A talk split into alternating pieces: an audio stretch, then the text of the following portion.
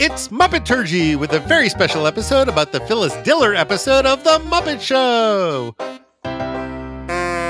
Hey everyone, welcome back. It's so good to be here. This is David Levy, and today with me are Christy Bauer, Adam Grossworth, and Michal Richardson.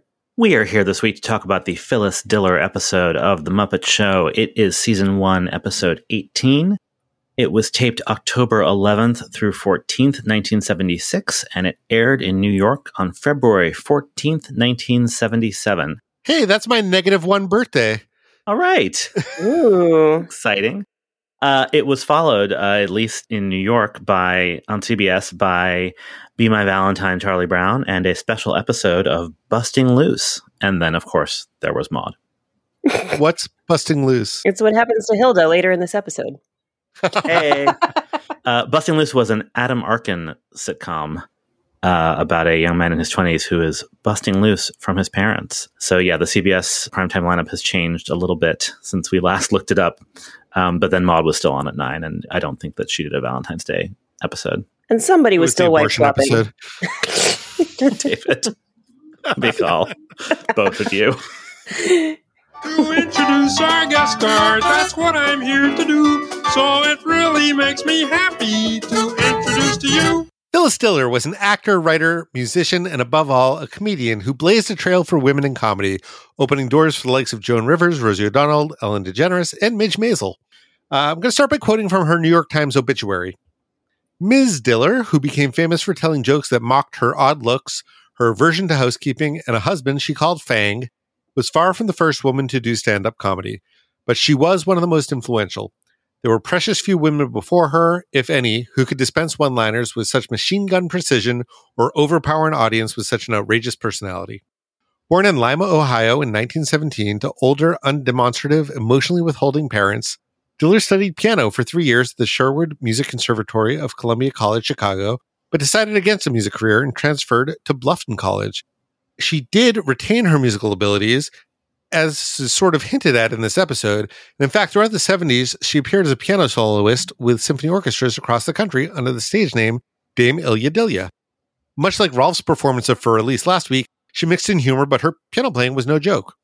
She met Sherwood Diller at Bluffton College, and they married in 1939 when she was 22 years old. She left school without graduating and spent her 20s as a housewife taking care of their five children. In her 30s, she began to seek out work as an entertainer, first in radio and then in local television. She made her stand up debut at a basement club in San Francisco called the Purple Onion, a two week booking that was so popular it lasted a year and a half. She had the support of her husband, perhaps in part because her career soon was more successful and more financially beneficial than his. She reached a national audience as a contestant on You Bet Your Life. Host Groucho Marx asked her to do a bit of her stand up act, and it led to more bookings on The Tonight Show, The Jack Paar Show, and eventually Ed Sullivan. And in fact, we have her appearance on Your Bet Your Life available in our show notes. From there, she went on to record comedy albums, perform in bigger venues, and eventually take on the movies and television. Bob Hope, who was her comedy hero, became a mentor, and they did a number of movies together, and he took her on a USO tour to Vietnam. In 1965, when she was a pretty well established comedian at that point, she divorced Sherwood Diller. That same year, she married Ward Donovan, an actor. They would divorce 10 years later. She never remarried after that, but she did have uh, like a life companion named Robert Hastings, who was a lawyer from the mid 80s until he died in 1996. In 1966, she published her first book, a bestseller called Phyllis Diller's Housekeeping Hints, which was a comedy book, sort of uh, you know a twist on Hints from Heloise. She wrote several more books into the early 80s, and in 2006, she put out a memoir called Like a Lampshade in a Whorehouse My Life in Comedy, which she wrote with Richard Buskin. In 69, she took over the starring role in Hello Dolly on Broadway, following Muppet Show guest star Pearl Bailey and preceding Muppet Show guest star Ethel Merman. In the early 70s, she had the first of what would become many cosmetic surgeries. She was very public about the work she had done, which was very taboo then, and I think probably is still taboo now. The industry embraced her as a spokesperson for helping to reduce shame around such procedures. Like Sandy Duncan, she appeared as herself in an episode of the new Scooby Doo Mysteries, and like Florence Henderson, she was a frequent guest on Hollywood Squares. And like many celebrities of the era, she was a frequent guest on variety shows, game shows, and sitcoms. And she also had a lot of voiceover credits. There was a strange, to me, uh, phrasing in the Muppet Morsels, my favorite thing to copy edit. Um, Phyllis provided voices for The Wild Thornberrys, Hey Arnold, and the classic stop motion masterpiece, The Mad Monster Party. I, I had never, ever heard of The Mad Monster Party, which I said this in our Slack, and David found this very strange, found a clip of it for me. I have never seen it in my life before today. It, it looks quite delightful. It's from the 60s. It's by the same people who did um, Rudolph the Red-Nosed Reindeer, but I just particularly from the perspective of 2005 when the DVDs came out, it seems like The Wild Thornberrys and Hey Arnold, while not classic masterpieces, would be more relevant to the DVD buying audience than The Mad Monster Party, which perhaps was not the classic masterpiece that the Muppet Morsels think it is. Well, Mad Monster Party had just come out on DVD a couple years before this, and so was having sort of a moment. So I think that's probably the folks who write trivia for DVD bonus contents are also probably the same folks who are very excited about a maybe obscure 60s pop culture kids show coming out on DVD for the first Solid time. point. I've gotten very deep into some of the grammatical errors in the Muppet Morsels and some of their editorial choices. This was one. But yeah, she did a ton of voice work. She retired in 2002, and her final stand up engagement was captured by documentarian Gregg Barson for his film Good Night, We Love You The Life and Legend of Phyllis Diller, which unfortunately is not available streaming but is still available as a DVD. And she continued to make occasional television appearances until her death at age 95 in 2012. It's been a while, I think, since we've had like a really solid 70s monoculture guest. Why did I know who Phyllis Diller was when I was five? I don't know, but I definitely did. I mean, Scooby Doo is probably a really good reason why, actually. But yeah, she was just everywhere. I don't think I've ever seen her stand up. I feel like I knew her from Hollywood Squares. Yeah, Hollywood Squares would have been a little bit later for me, but but yeah, for sure. Uh, and I definitely saw that Scooby Doo episode, and she was playing herself. So like that laugh is, which we'll hear later in a clip, is like a thing, a great, great thing. Michal, what did you think of this week's episode? You know what? I enjoyed this episode. Um, not exactly in spite of the Hilda backstage story, but definitely not because of the backstage story. Um, Hilda herself is great, as always. She makes lots of the squishy faces that I love and never change Hilda, except uh, this whole plot is about her wanting to change. We will get to that. And we also get to some lectures from her and from Carmen about how it's wonderful that a woman wants to look her best and remain young for as long as she can. So happy 1976, everybody. But I think that a, a common thread in all of the really standout episodes for me have a guest star who not just loves being around the Muppets, because lots of these guest stars do, but really not only fits in with them, but really elevates their whole game. And Phyllis Diller does that. She's she's down to clown and trade jokes and make a fool of herself, and she makes the the running gag so much more joyful than it would have been without her. And even though her her style of zany comedy isn't exactly Muppet like, she is very Muppety, and it complements the Muppets in a really satisfying way. I really dug this episode. David, how about you? Yeah, me too. You know, it's funny. Her comedy isn't exactly Muppety, but her fashion sense is very Muppety and her physicality is very Muppety. And so I think that's why she fits in so well. The funny thing to me about this episode is, uh, you know, I'm always a little bit more weighted towards the music of the show and therefore musical guests. And in this one, the music was my absolute least favorite part of the episode, but everything outside of that was so good. It kind of soften the blow of my disappointment in the songs. So uh, I think this is a really fun, solid episode. Christy? Yeah, I mean, I, I would like three more Phyllis Diller episodes, please. Like, seriously, this is the first time that where I've felt a pure symbiotic relationship between the guest star and the Muppets. Because I agree that Phyllis Diller's energy isn't Muppety, but also she isn't deluding herself or stooping to the level of the Muppets, which is like, I, I God, I keep ragging on the Peter Ustinov episode, but that it definitely felt like he was like, you know, deigning to be among the Muppets, and it's like, no, Mil- Phyllis Diller just showed up and met them where they live and was wholly and utterly herself. And there's something like effortless about that and really delightful. And she's such a treat that I, I do think that the other parts of the episode that don't feature her kind of suffer by comparison. And gosh, the, the Hilda thing is such a disappointment. Especially because I, I just I love Hilda so much. Like I'm just gonna be so sad to see her go. Like possibly even more than our friends from Cleveland. Like ah, Hilda. But and also, yeah, the, the the music was the worst part of this episode, no question. So yeah, it, it was a, strange experience, but a, a delightful experience, generally speaking. Yeah, I agree. I mean, I, we're out of our rut for sure. I mean, I, I, I can't promise that we don't go back to it, though. I'm pretty confident we won't go back to it next week. You know, and I, I agree, and we will get into it with. I don't care for the substance of the backstage plot. Um, structurally, we we are called Muppeturgy, so I'm going to a little bit dramaturgically get into it. It's the same thing I said last week, right? It's it's fast, it builds, right? Those scenes are not too repetitive. It's a great short vet's hospital and most importantly, it it's Phyllis Diller. She has such great chemistry with Rolf and Fozzie. The talk spot is different because it's Fozzie, not Kermit. It's just like it felt really fresh and fun, and uh, and I think I liked a couple things more than you guys did in specifics too. I I just had a lot of fun with this.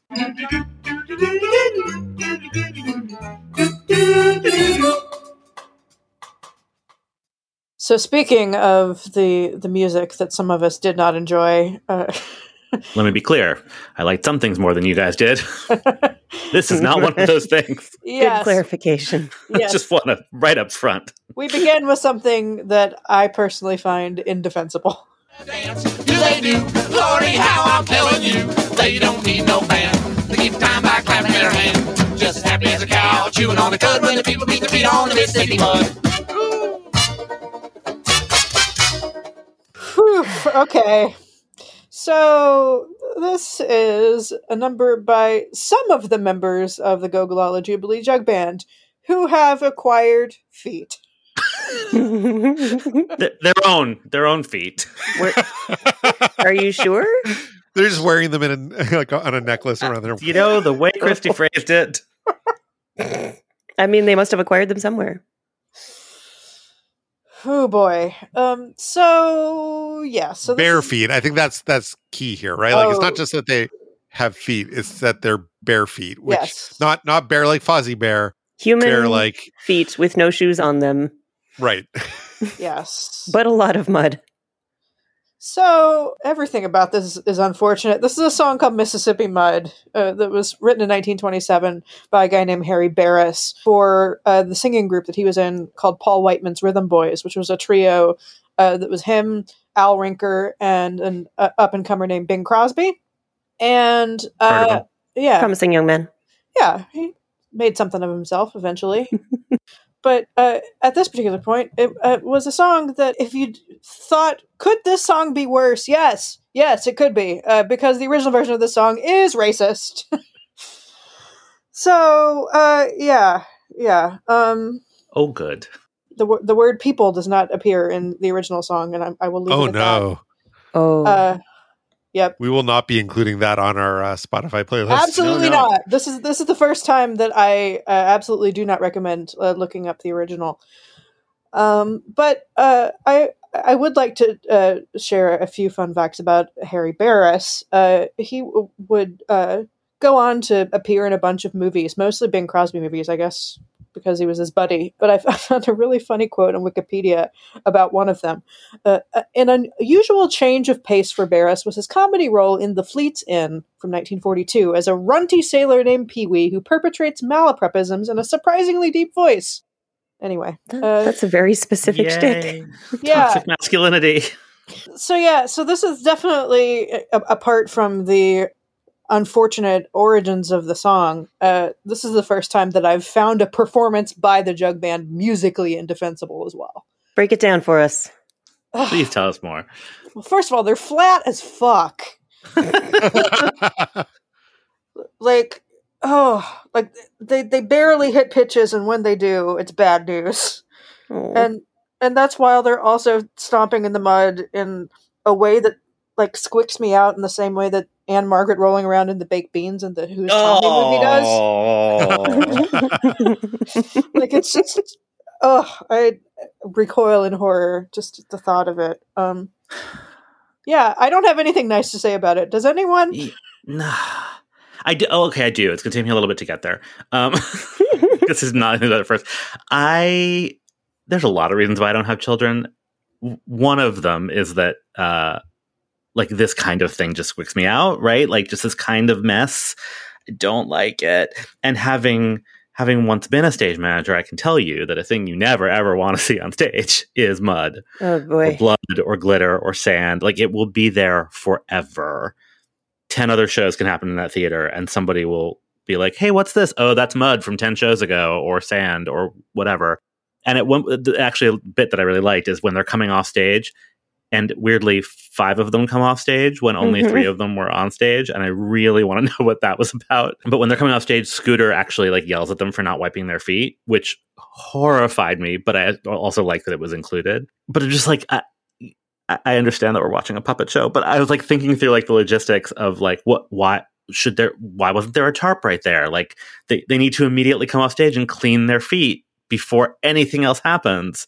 Like I once did a show that had a lot of blood in it, and like an actor had to come off stage and step on a tarp and strip in the wings before he went anywhere. Because like otherwise the, the whole theater would be ruined. Anyway that's what was going through my head while i was watching this number.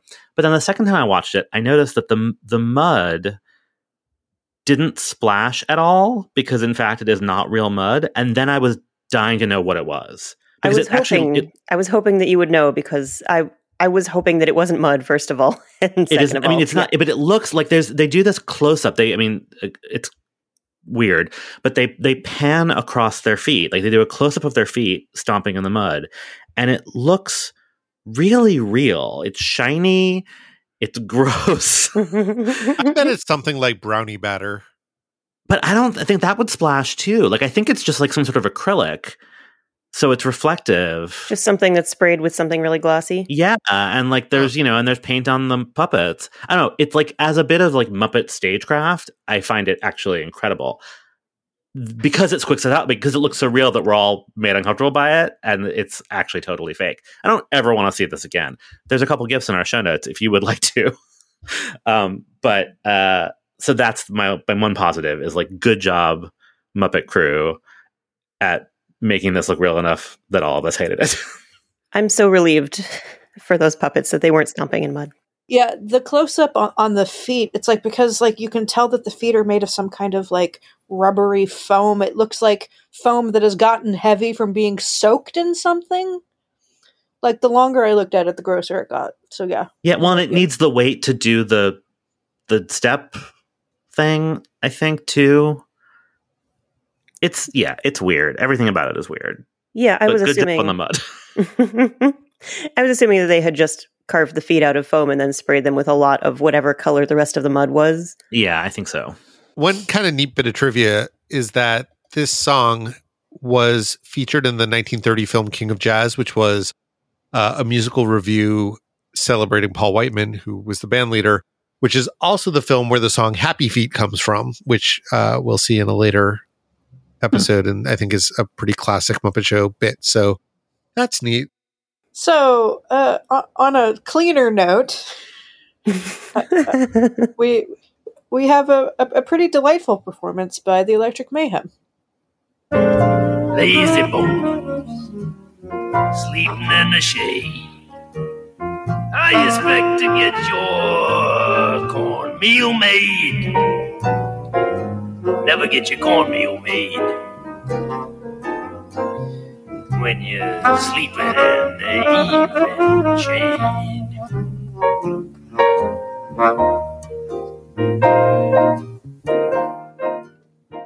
Yeah, so this is a really straightforward, not jokey at all, uh, performance by the Electric Mayhem, uh, and it's a, a welcome change of pace. I think uh, we don't have to think about anybody's feet, which is great.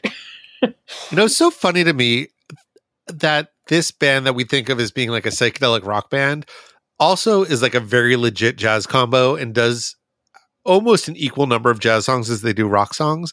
And I'm trying to think if there were any equivalent bands like that in the 70s that were comfortable in both worlds. Like a lot of psychedelic acts have gone on like as they aged to also do this kind of music. But I think the Electric Mayhem were really trailblazers in that. I agree. Not to mention, uh, they do a lot of like, not picture in picture, but split screen stuff in this that feels like pioneering music video technique. It's Although cool. seeing it It's really now- cool. it is really cool. And then seeing it now, it looks like a cross between watching people on a Zoom call and one of those uh, visual thinking sketches where a Jim Henson hippie character shows a square character how to visualize their thoughts with on screen animation. All of those things are happening at once in this number, which is cool, but it also doesn't look like they're in the same room if you've been on Zoom calls for a year and a half. This is true. So yeah, so this is a song called "Lazy Bones" uh, from 1933. Uh, the lyrics are by Johnny Mercer, who we've talked about before, and the music's by Hoagy Carmichael, who uh, we have not talked about before. And uh, Hoagy Carmichael uh, is best known for writing the music uh, for several uh, major jazz standards uh, and just American standards in general, um, including Stardust, uh, Georgia on My Mind, uh, The Nearness of You, and Heart and Soul. And I was uh, delighted to learn that Hoagy is short for his given name, which is Hoagland. He is not a man named after a sandwich. Huh. Oh, that's really disappointing. He also, like many of the songwriters that we've talked about so far, uh, was a, a winner of the uh, Academy Award for Best Original Song for a song called "In the Cool, Cool, Cool of the Evening," uh, that had lyrics by Johnny Mercer uh, in 1951. Johnny Mercer, in addition to being a, a lyricist, also was a recording artist. And he was still active as a recording artist in the 70s. And he released, I'm not sure if it was one long album or a couple of albums that got combined in the CD era, where he did all of his, well, not all of his, but many of his old standards sort of rethought with kind of 70s pop funky orchestrations. Um, they're delightful. I'm going to find one that relates to the Muppet Show and drop it in the show notes for this because uh, it's it's sort of the flip side of the Electric Mayhem doing Johnny Mercer's Johnny Mercer doing The Electric 70s. Mayhem. yeah And then we go to a very strange place indeed. I feel like we should set this clip up for anybody who might be listening without watching. Uh, it's there's three creatures, and the first one you'll hear essentially is, is bullying anyone who doesn't sing what he is singing, and then the third creature will will not allow himself to be bullied. Hoogie woogie heegie hoogie. Hugga wugga. Hugga wugga. Hugga wugga. Hug. Hugga Wug. wugga. Buggy. Buggy. Mugger. Mugger wug wug. Wug. are my sunshine, my only sunshine. Whew, yep. The first part of it uh, is a song called Hugga Wugga that has music by Frank Sinatra's favorite, uh, Joe Raposo, and lyrics, such as they are, by Jim Henson. And th- this sketch was originally created for a stage show for Nancy Sinatra called Moving with Nancy Nice and Easy in 1971. And they apparently filmed it, but it never got finished and you know was never released in any way and and even Nancy Sinatra wants it released I, I read uh, if if they can find it and finish it because because she said that the Muppet stuff is, is really great but yeah it's it's weird it sort of feels like part Koozebane and part Menomina just kind of like smushed together it's very very bizarre to me it feels like the kind of sketch that is as much about showing off like hey we can do this cool thing with puppets that you probably aren't expecting a puppet to be able to do as it is about entertaining I, I'm, I, I, I am not a, a huge Hugga Wugga fan. yeah I'm not I love it. I'm into it, and I'm I'm into the showing off with puppets, but also this kind of dynamic that happens in this sketch and in previous iterations of this sketch that they've done on talk shows in the 60s and 70s, where the dynamic there is that there is a character who is refusing to be bullied and this kind of peace loving, whether they're singing You Are My Sunshine or something else, but they still, this is this tiny peaceful character who ends up exploding the bully. I feel like that happens a lot to bully Muppets. Right? Yeah, like the the, the cutest possible, like annoyingly cute thing then explodes being in some deadly. way, right?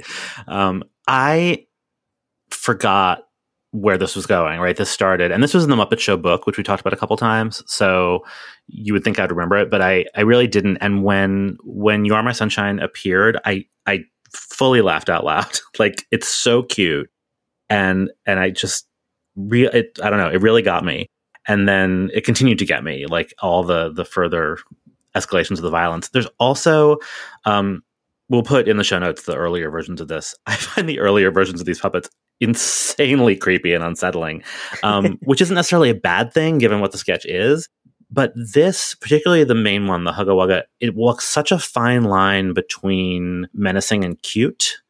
It's it's kind of like a big dog, but like then it it you know it can shoot you. Like I don't know. I I there's something about its design that I was really taken by in the way its eyes move and its eyebrows and then oh I don't know everything about it. I I really am deeply in love with. I feel like they learned some things from Sesame Street in between the earlier version of the sketch and this version that helped them sh- like uh, shift these puppets from being horrific monsters to being cool monsters or you know friend monsters. Yeah. Like he's still very threatening and but also you kind of you want to look at him. I thought the main Hugga Wugga looked like a like a vegetable that had gone off in the refrigerator. It's got kind of like like a leafy stalky thing coming out of its head. And Yeah. yeah. I also like again just like the the theatricality of it. I was very con- concerned for the performers and all the dry ice. like knowing that dry ice goes down, I was like, can they see anything under there? But oh you know, man. Clearly they could because they did a good job. Yeah, they did great.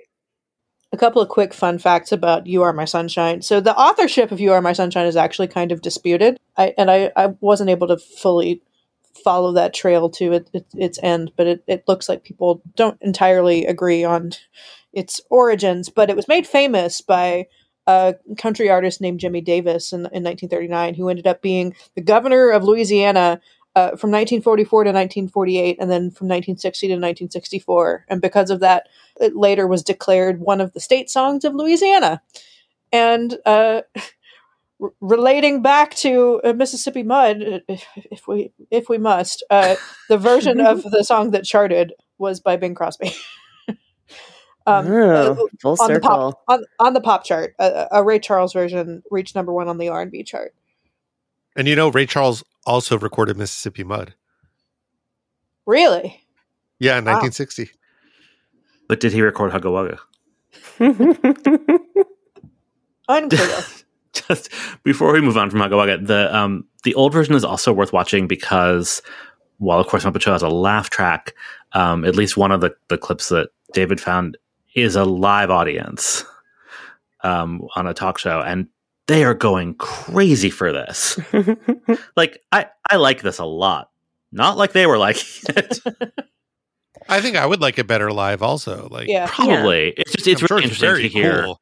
It's really interesting to hear a live audience respond to this because also they'd probably never seen anything like it. yeah, they had never seen anything like it, and also they were seeing it in person in color, whereas we are seeing it in black and white. Like the Muppet Show Right. has an advantage here.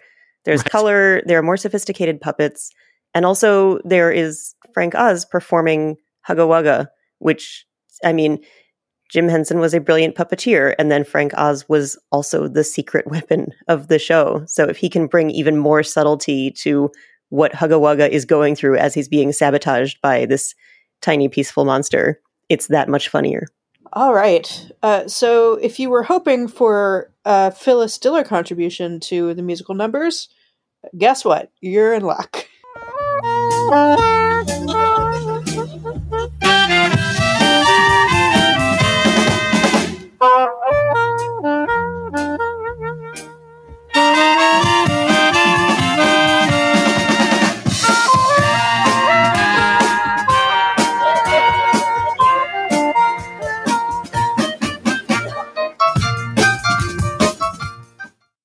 yes, that sonorous saxophone solo uh, is none other than Phyllis Diller. and uh, I I find this delightful. Uh, it, it I guess it depends on how entertained you are by bad saxophone playing, but Uh, but yeah, this is uh, Phyllis Diller and the the Muppet Show Orchestra. Uh, at at one point, Zoot comes in to uh, show her how it's done, but she will not be deterred. And yeah, it's it's uh, it's really delightful. Th- this is a, a Scott Joplin piece called "The Entertainer," and uh, this is our, our second Scott Joplin piece after Solace in the um, Juliet Prowse episode. And as we talked about a little bit in that episode, this was definitely a 70s monoculture thing because the music of Scott Joplin and the entertainer specifically were having a bit of a resurgence in the 70s thanks to the movie The Sting. There was an, a, a version of the entertainer from the soundtrack of that movie that Marvin Hamlisch had uh, arranged that reached number three on the, the Hot 100 and also spent uh, a week at number one on the easy listening chart in 1974. So, yeah, so uh, Scott Joplin was having a moment. Between last week's Fur Elise and this week's The Entertainer, it's like being stuck in a perpetual children's piano recital. well, and this really has a high school orchestra feel to it with the yes. saxophone playing. I love this arrangement though. Like I was sort of like when it started, I was like the entertainer, okay, whatever. And then the second animal started playing those drums, I was sold. Yeah, it's funky. Oh, so something I learned is that Jack Parnell, who is the Muppet Show music director, was himself a drummer. And so that might be part of the reason why Huh. some of these arrangements are a little drum forward or have like cooler drums than they might otherwise call for. Huh. And something even cooler, his son was the drummer for Spinal Tap.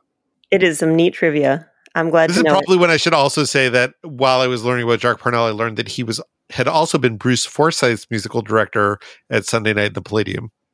We talked a lot about how did these guest stars get connected to the Muppet Show. Well, there you go. The candelabra on Ralph's piano is much more secure this week. and I was very happy to see it. Are we sure it's real fire? Pretty sure it's real fire. It, last week it was definitely real fire. Sure looks like real fire. Yeah, it's just that's a risk. It was the 70s in London. Seeing the Muppet Show Orchestra on stage as opposed to just the Electric Mayhem feels a little different. I don't know that we've seen them out of the orchestra pit yet. Don't believe we have. So it was nice to see our boy Nigel up there conducting. I don't know if we've talked about Nigel much on the podcast yet because his real moment in the spotlight was in the pilot for the Muppet Show called Muppet Show Sex and Violence, which we have not yet done an episode about. Oh, we did talk about him because he is in that number, Sex and Violence with Zoot. Yes. Mhm. But it was also nice to see uh, the Muppet trumpet player get a, a teeny moment of, of feature when she got to play, you know, on screen. Uh, in part because she's, you know, again, one of the few recurring female Muppets, so beloved that they didn't even give her name. She's literally she's called Trumpet Girl. If you look it up in Muppet Wiki, Hmm. Rashida Jones named her Dolores when uh, she was in the Muppets in 2011 because after the Muppet Show, I think that's the next appearance of Trumpet Girl. But uh, I just want to give her her due. She is part of the Muppet Show band for four years and then unceremoniously replaced by Lips, the Electric Mayhem trumpet player, who will eventually join the band, although she does stay in the band as a trombone player and eventually a clarinet player. Anyway, that's uh that's Trumpet Girl. We salute you. I also love their little purple tuxedos. Yeah. Always. I, I really like this sketch. It for me also helped click into place. There's something about the way that Phyllis Diller is, just her whole her whole being and, and the way that she really the way that she acts and reacts with her whole body language that helped kind of put Bea Arthur into context for me. I agree, but also explain. Yes. Say more. Well, uh, first of all, they're both sort of statuesque women in comedy who were not praised for their great beauty, but who they were known for being unafraid and being forceful in a way that uh, women on stage and screen often were not given the opportunity to be. So, uh, so there's that. But also, they do so much with just a look or a glance, a tilt of the eyebrow, a tilt of the head, a shift in posture to to communicate annoyance, displeasure, uh, hilariously. And there's just I don't know, there's just something about about seeing Phyllis Diller do this that I was like, oh, the things that I love about Bea Arthur are also present here. I mean, there is some resemblance there. and maybe it's the shape of the face and the eyebrows. There, there is something reminiscent about the Bea Arthur look in Phyllis Diller.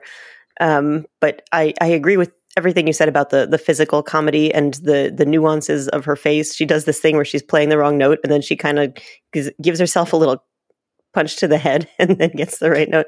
It's it's so much fun to watch, and you won't get this if you listen to her stand up albums. But she's there being a physical comedian in such a compelling way. there's such i mean we're getting ahead of ourselves too but like the the in the scene with Fozzie like there's so much joy in that as well right? Like i mean you were talking about the way she expresses displeasure which is totally true. Um and this Bea Arthur has this as well. Like her laugh is amazing. And when she and Fozzie are like riffing together it is it is so good and so much fun to watch and and you know you'll you'll hear it in the audio and you can also if you didn't watch the episode you can you can go look at the gifs on our show notes um, or just go watch the episode on disney plus it's it's really great to just you know watch her work I also liked getting to see Zoot come out and do sort of the saxophone challenge duet with her, which made two things about Zoot's saxophone playing really obvious to me. One is that the sax that he plays is not real. Which I, what I know, I know, but How dare you? but somehow when he's not in the context of real musicians, when it's just playing with Electric Mayhem in the same way that Animal plays real drums, I, I sort of took it for granted that Zoot's saxophone was an actual saxophone, but it's not. Uh, which, uh, I mean, a real saxophone would be the wrong size for Zoot, so of course, but you know. Uh, the other thing is that it looks like an alto sax, but it sounds like a tenor sax, which again was obvious because uh, Phyllis Diller was playing presumably an alto sax, although it also may have been a toy saxophone. It was Muppet sized, which I love. I love how Muppety she is. She even gets her own Muppet sized instrument to play. It's the same size as Zoot Sax. i think actually a little smaller but it's real, whereas his is not. right like she was actually playing. Yes. i think it's frankly i think it's a lady sax because the 70s and misogyny is what i Oh, think was happening i mean i so think it was that's actually smaller what's and pink and more expensive, is what you're saying. yes exactly what i'm saying the lady tax on the lady sax. Exactly. Ready? Three, two, one, fire! That sound means it is time once again for a shout out of a cannon. Hey, did you hear the one about the kangaroo who walked into a store and this hippopotamus comes out and says to the kangaroo, Hey, I wasn't finished? The curtain closes on his face and we never get to hear the punchline i don't know it just made me laugh it's really and the sound of the curtain closing is the same sound that somebody would if they were like clapping a hand over Fozzie's mouth to shut him yeah up. What's great about it is that it really plays into something that happens later in the episode when he asks for comedy advice from Phyllis Diller because Yeah. clearly he needs it. Yeah, and Kermit Yeah. like just happily dances on to introduce Phyllis, like heedless of the fact that he's just closed a curtain on Fozzie's face. Yeah, this is totally normal. This is how we do around here. And we've also got uh, Crazy Harry heading Gonzo off at the pass. He sets off an explosion before Gonzo can swing his mallet and hit the O, which is fun. Am I the only one who consistently every week is amazed by the puppetry in the opening bit with Fozzie? You're not. It's amazing. It's Like- without fail, he does a fun pose that's unlike what he's done in previous poses. It's always great to watch. Yeah, he's so alive. It's wonderful. He's also just so good at like finding his light, finding his mark, finding his camera. Mhm. There's a Mhm. moment later in this episode where he and Scooter do like a take to the camera that is just like I want it on a calendar. Mhm. I Oh, did make man. a gif of it. Oh, You thank can- you. you can I need yours. that GIF. Make it your Zoom background. I also like sometimes the curtain is not. Sometimes the curtain is a wipe effect to transition to another set, and the curtain is always real in those bits. Obviously, it's real here because it actually hits him, and so I just I love the the full, you know, realness of of those moments. Do we need to mention yays if there have been no yays this week? Here's the yay update. No yay. There's no Totally yay, yay free week. week. Yeah, not so much as a woo. Yeah, just Phyllis Diller is here. Bang the gavel. It's done. I know this is the sort of thing that like he was absolutely not conscious of when he was doing it. And I'm sure if Jim Henson were alive and knowing that we were analyzing from week to week the way that he introduced the guest and like, is it some kind of a reflection on how he felt about the guest? He would be mortified.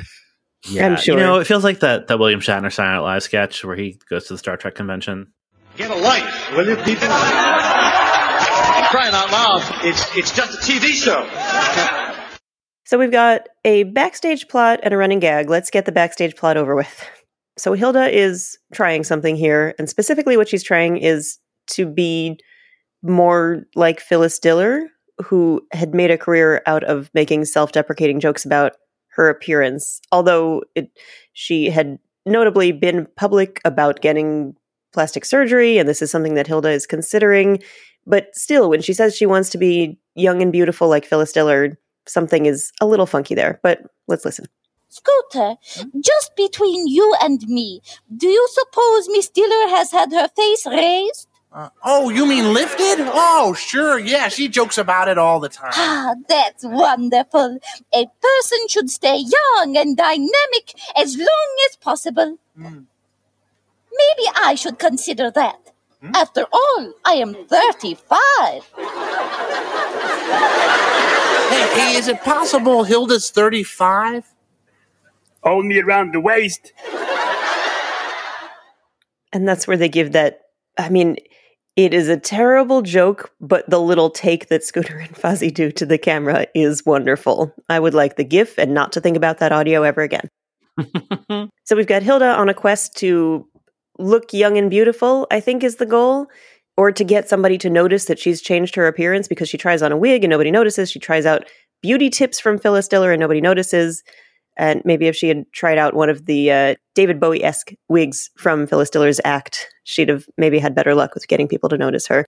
I thought Hilda looked beautiful in the first wig that she tried out. And I think it's absolutely absurd that no one noticed or complimented her on it. I th- it was a lovely wig. Well, and she's also like she's upset that Kermit recognizes her. Like she still looks like Hilda, and she's also still wearing her same smock with the pincushion on her wrist, which is not a criticism. No, that's just She is her being also a at professional. work. Yeah, exactly. It's like it's like it's not a whatever. She's like upset that she hasn't had this total transformation in the first scene.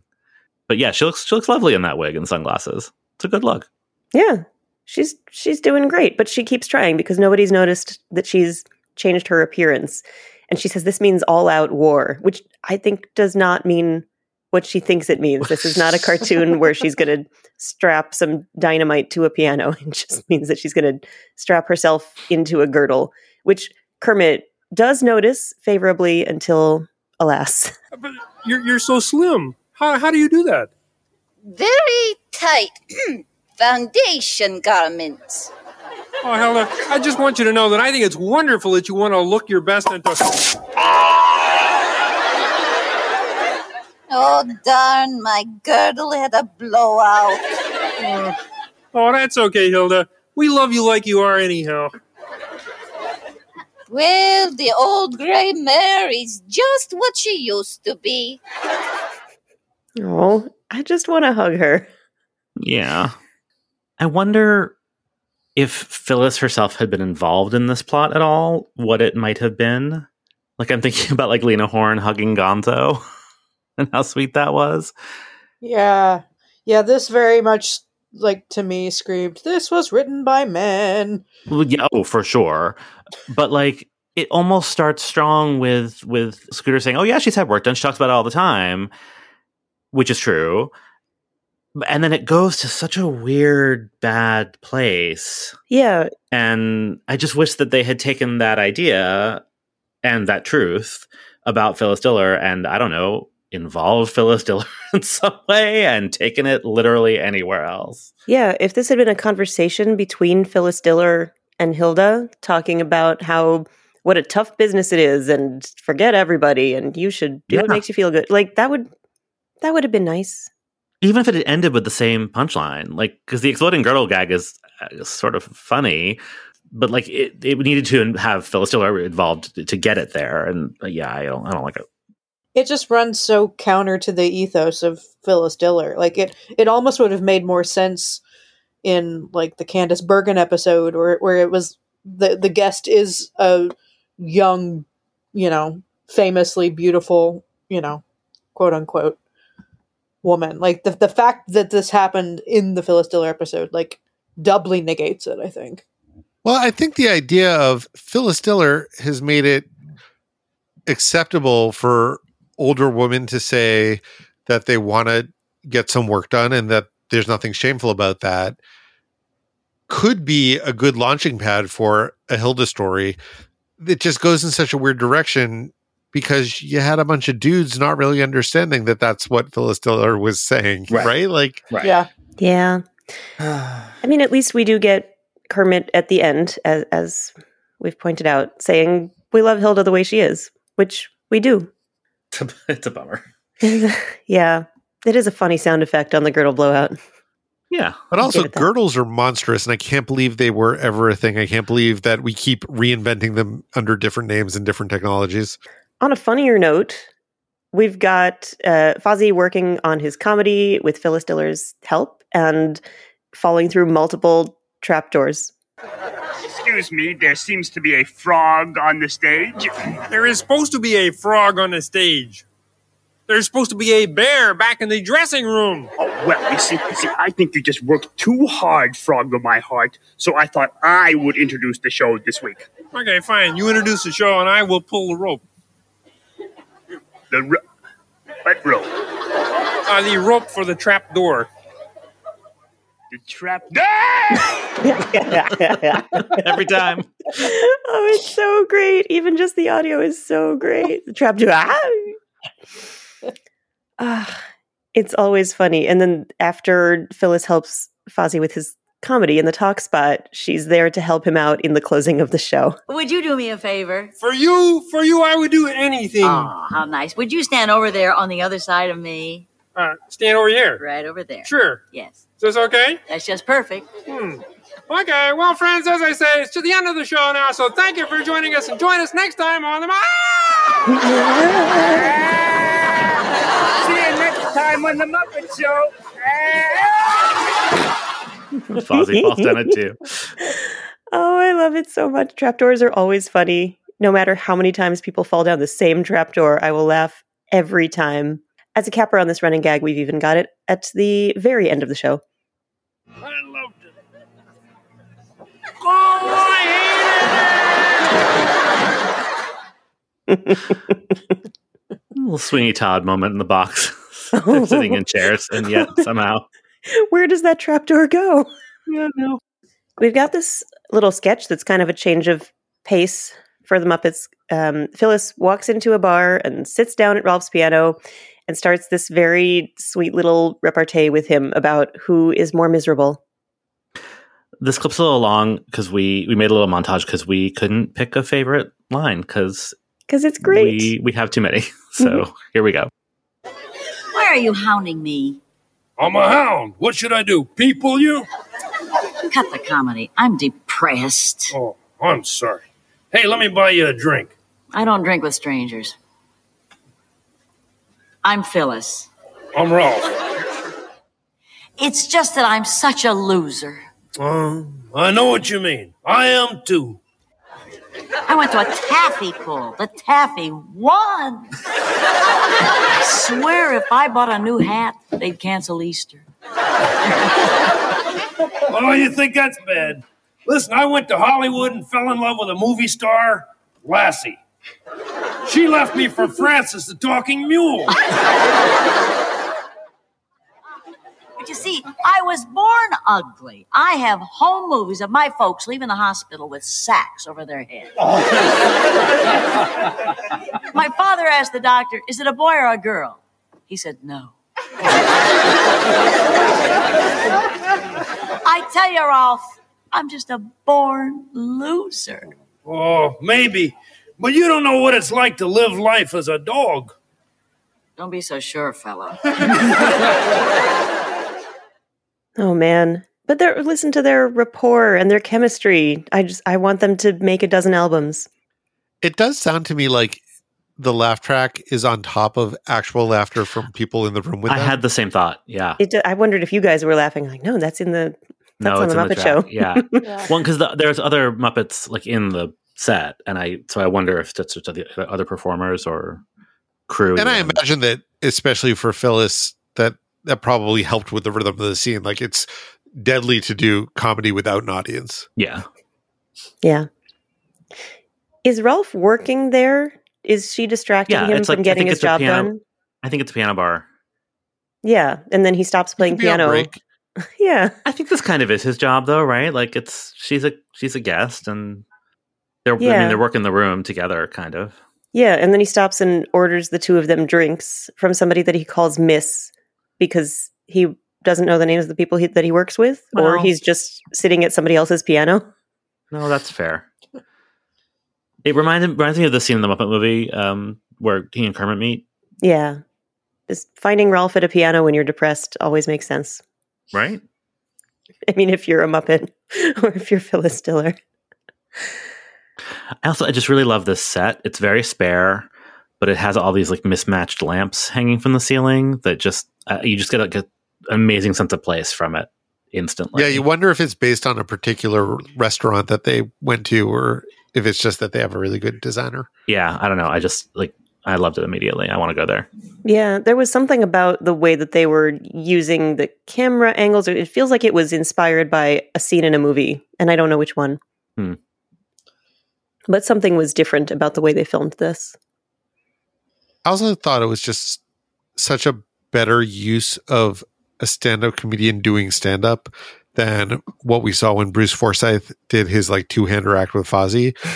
It, it like this it even though like you know the the the scene isn't much of a scene it's just sort of a an excuse to get them doing one-liners it just it just give it an, just enough context to make you feel special and different and work and and I noticed that uh, most of Phyllis's jokes, I think not only did she write them, but they're from her act. Like uh, a bunch of them I recognized from other Phyllis Diller recordings that I had listened to while we were prepping for this. So, uh, you know, and that's not unusual. Comedians certainly they don't tell a joke once and then never tell it again.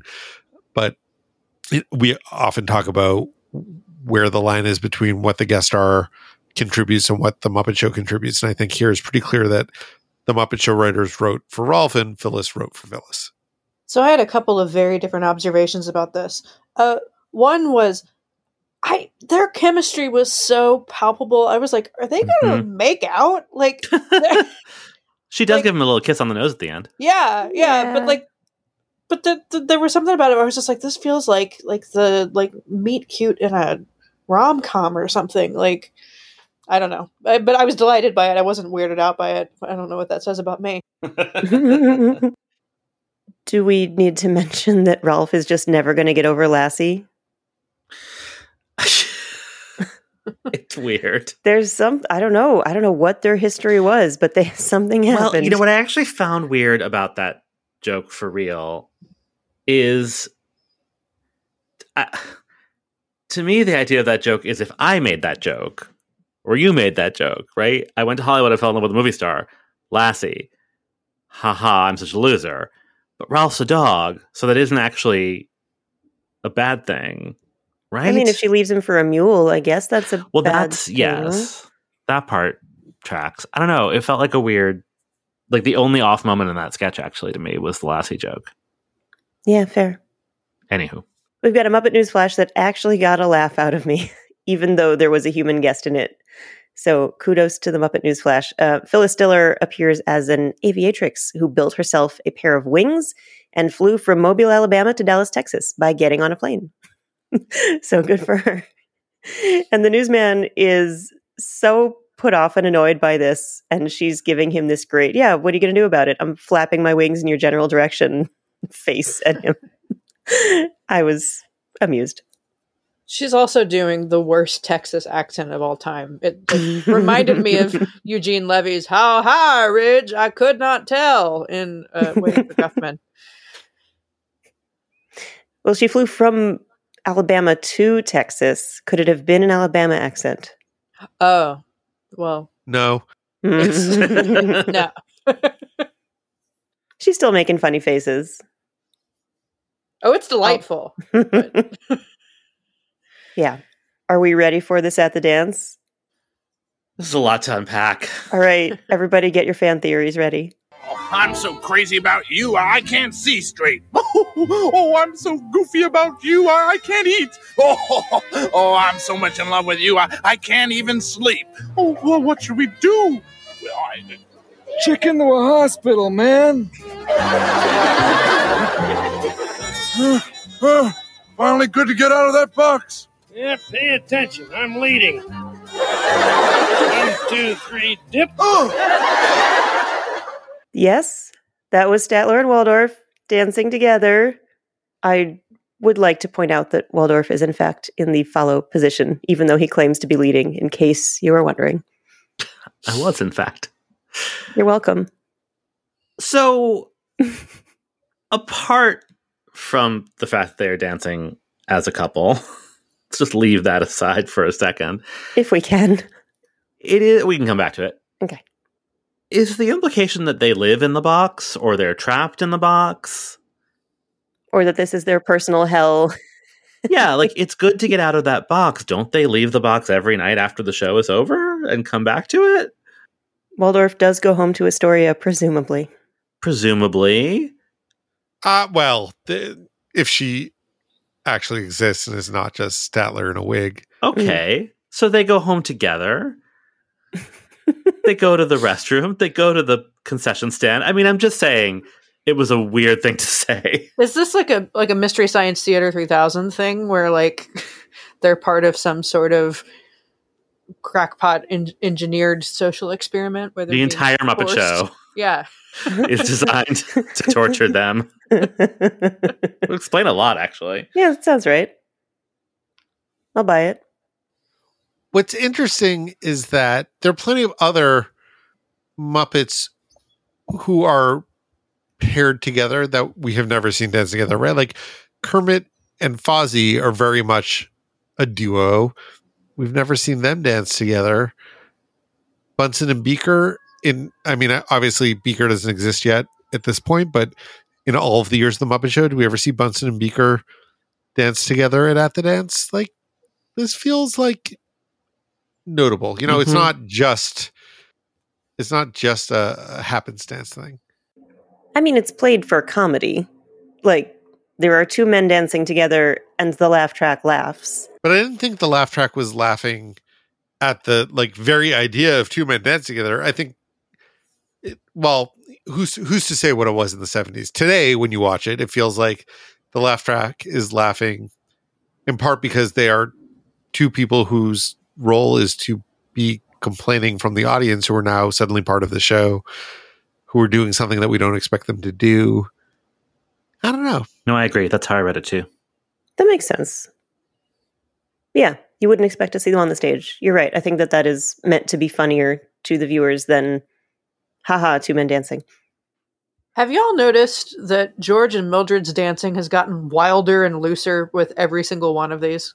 I love Her it Her arms so were much. so long this week. She's been stretching them, maybe. It's like she it's like middle school dance, right? Where she's touching him but as far away as possible. Oh, I do not miss those days. Wide swings. But they look so thrilled about it. It's not an oh, awkward middle Room school dance. the Holy Ghost and the whole Holy Family. but they're like sweeping each other around the ballroom. They're both like leaning back in ecstasy. they're having a great time dancing. I'm into it. Uh, I mean, I think in general, Frank Oz seems to be a little bit looser in this episode than perhaps we've ever seen him, and that may be part of that as well. Like if you think about Piggy in Veterinarian's Hospital, like we're seeing Frank just sort of let loose in a way with his physicality. Yeah. Mhm, And With- Fozzie in the talk spot too. Mhm. Has some great moments.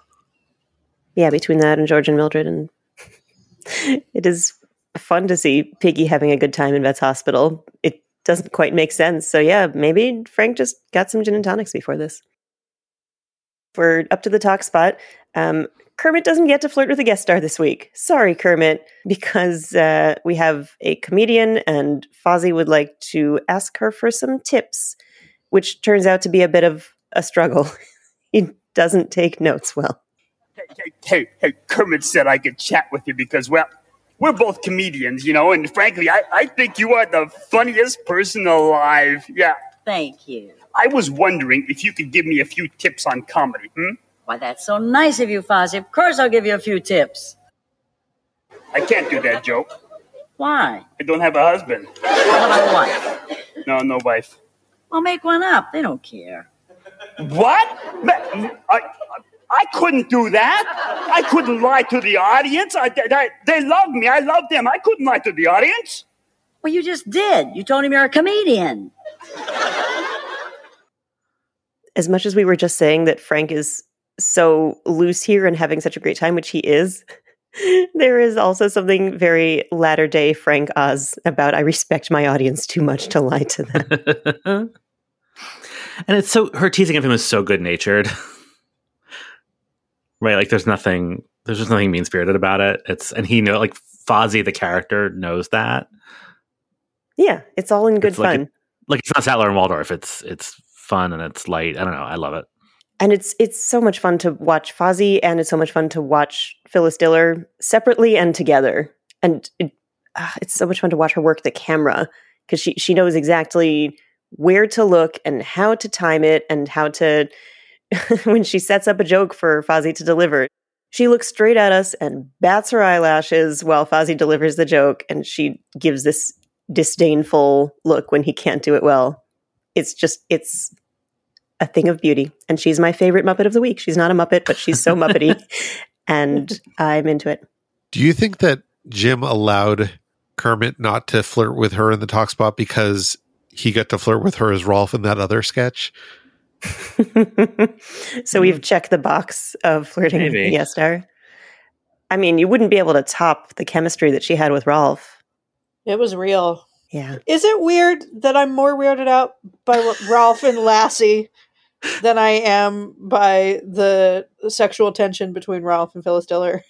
Lassie can't consent. Ah, there it is. Oh, wait a minute, wait a minute, wait a minute, wait a minute. I think it's been very, very clearly established that that Rolf and Lassie speak the same language. I think that's established when Rolf actually meets Lassie on the Jimmy Dean show. I think that's established in the Muppet Takes Manhattan when Rolf speaks with the dogs that are in his care. Yeah. I think And in Rolf Muppet Family Christmas, he communicates with Sprocket. Yeah. Which, yeah. And as in Muppet Family Christmas, don't you hate it when you can't speak the language? So it is entirely possible that without my knowledge, Lassie and Rolf have had a conversation. Or And many conversations, or just one where she told him to buzz off and he never got over it. Meanwhile, at Muppet Labs, uh, Dr. Bunsen Honeydew is demonstrating his exploding hat, which, yes, that's a neat piece of work. And then he puts on what appear to be a pair of protective headphones. And I, being an anxious audio professional, assumed that whatever he was putting on his ears were there to protect his hearing. And then he said these are his exploding earmuffs. And then one after the other, they explode right into his ears. No. I couldn't handle it. I know he doesn't have any ears, but I still can't handle it. That's what's up at Muppet Labs. I just want to say that Bunsen looks quite fine in his hat and vest and necktie. An exploding necktie. Which he all does, that yeah, explode, look yeah. very dapper. it's true. Kudos to him. We've got a blackout spot, and it is probably my favorite line of the week because I am a predictably easy target. you got there? It's my new pocket camera. It takes great pictures. See there? Oh, what are these pictures of? Pockets. yep, says what the product does. All right, so we've got a vet's hospital. Dr. Bob is about to operate on a piece of bread, but first, Yes, yes. Oh, I was just tending to an emergency. A musician at the symphony just fell through his harp. Oh, where is he now? In rooms 9, 10, 11, and 12. Very Another- upsetting. I thought it was very funny. No, it's funny, but it's very upsetting if you stop and think about it. I mean, yeah, it does sound like a painful way to go. It has been worth the wait uh, for Nurse Piggy to be performed by Frank Oz because uh, she is hamming it up. She's flailing her arms and fainting and just falling onto Dr. Bob every time he tells a bad joke. It's delightful. Also, she's wearing a mask here, which I usually make it through the Muppet Show without having any kind of mask panic. But she's the only one wearing a mask and it's just over her nose, and I don't know how to feel. I mean, I think it's technically over her nose and mouth, but she's a pig, so it doesn't quite work. Right. Not exactly sealing happening. No, that's true. What is she doing at the very beginning of the sketch? I, so they've established this running gag where every vet's hospital begins with her fucking around with a piece of medical equipment. Yeah. But and I'm- I don't know what it is this time or ever last week. since the ever since it was the the the gas, I've never been sure what it was. Yeah, because Yeah. this definitely looked like a spoon. And then she like sort of like scratched at her nose, and I was just like, "Is Piggy doing coke in the operating room?" Oh, I bet it was a think it's one of those facelift things- joke. Is it? Yeah, it was definitely a facelift joke, and I think that the tool is like the kind of thing where if they need to need you to like keep your mouth open, they like use it to like prop up the top of your mouth. She was like pushing up her snout. Oh. Yeah, it was this the sort of like scratch and sniff element that had me flashing back to Sandy Duncan. Yeah, and last week she was last week she was doing the muzzle thing, but like I don't, I don't know what that object actually was. Yeah, I remember asking myself, is that a dog muzzle? I don't know. I'm not even going to pretend to know. So Yeah, didn't talk about it. Well, it seems that we have now covered everything and then some. And uncovered some things. Indeed. Bravo! Oh, bravo! Wonderful! Just wonderful! How would you know? You're not even facing the stage. Why did you have to tell me I was having such a good time? Thanks for listening to this episode of Muppeturgy. Join us next week for our discussion of the Vincent Price episode featuring our guests, Josh and Liz Krebs, hosts of the Bloody Date Night podcast. You can find us on Twitter, Instagram, and Facebook at Muppeturgy or on the web at Muppeturgy.com. If you like what we're doing, please spread the word. If you don't like what we're doing, get the hell out of here. Why are you still listening? Our theme music was composed and performed by Christy Bauer. Our show logo was created by Todd Brian Backus, and this episode was edited by me, David Levy. What is the name of the celebrity foot wiki? I feel like that might come up in this episode. Is it just I- Wiki Feet? No, I had the same thought. Um, I Nope, think this it's is just new Wiki me. Feet, but let me look it up. yeah, Um, yep, that's it. That's it. Great, you got it. There's Wiki Okay, Feet great. and then Wiki Feet Men. Wow. 'Cause of Wait, is course the they're other one separate. all non men? Yes. I Yes. guess. Wiki feet. You've got those wiki feet. No. You started it. Well, at I least we have our bonus content right at the beginning. Oh, boy.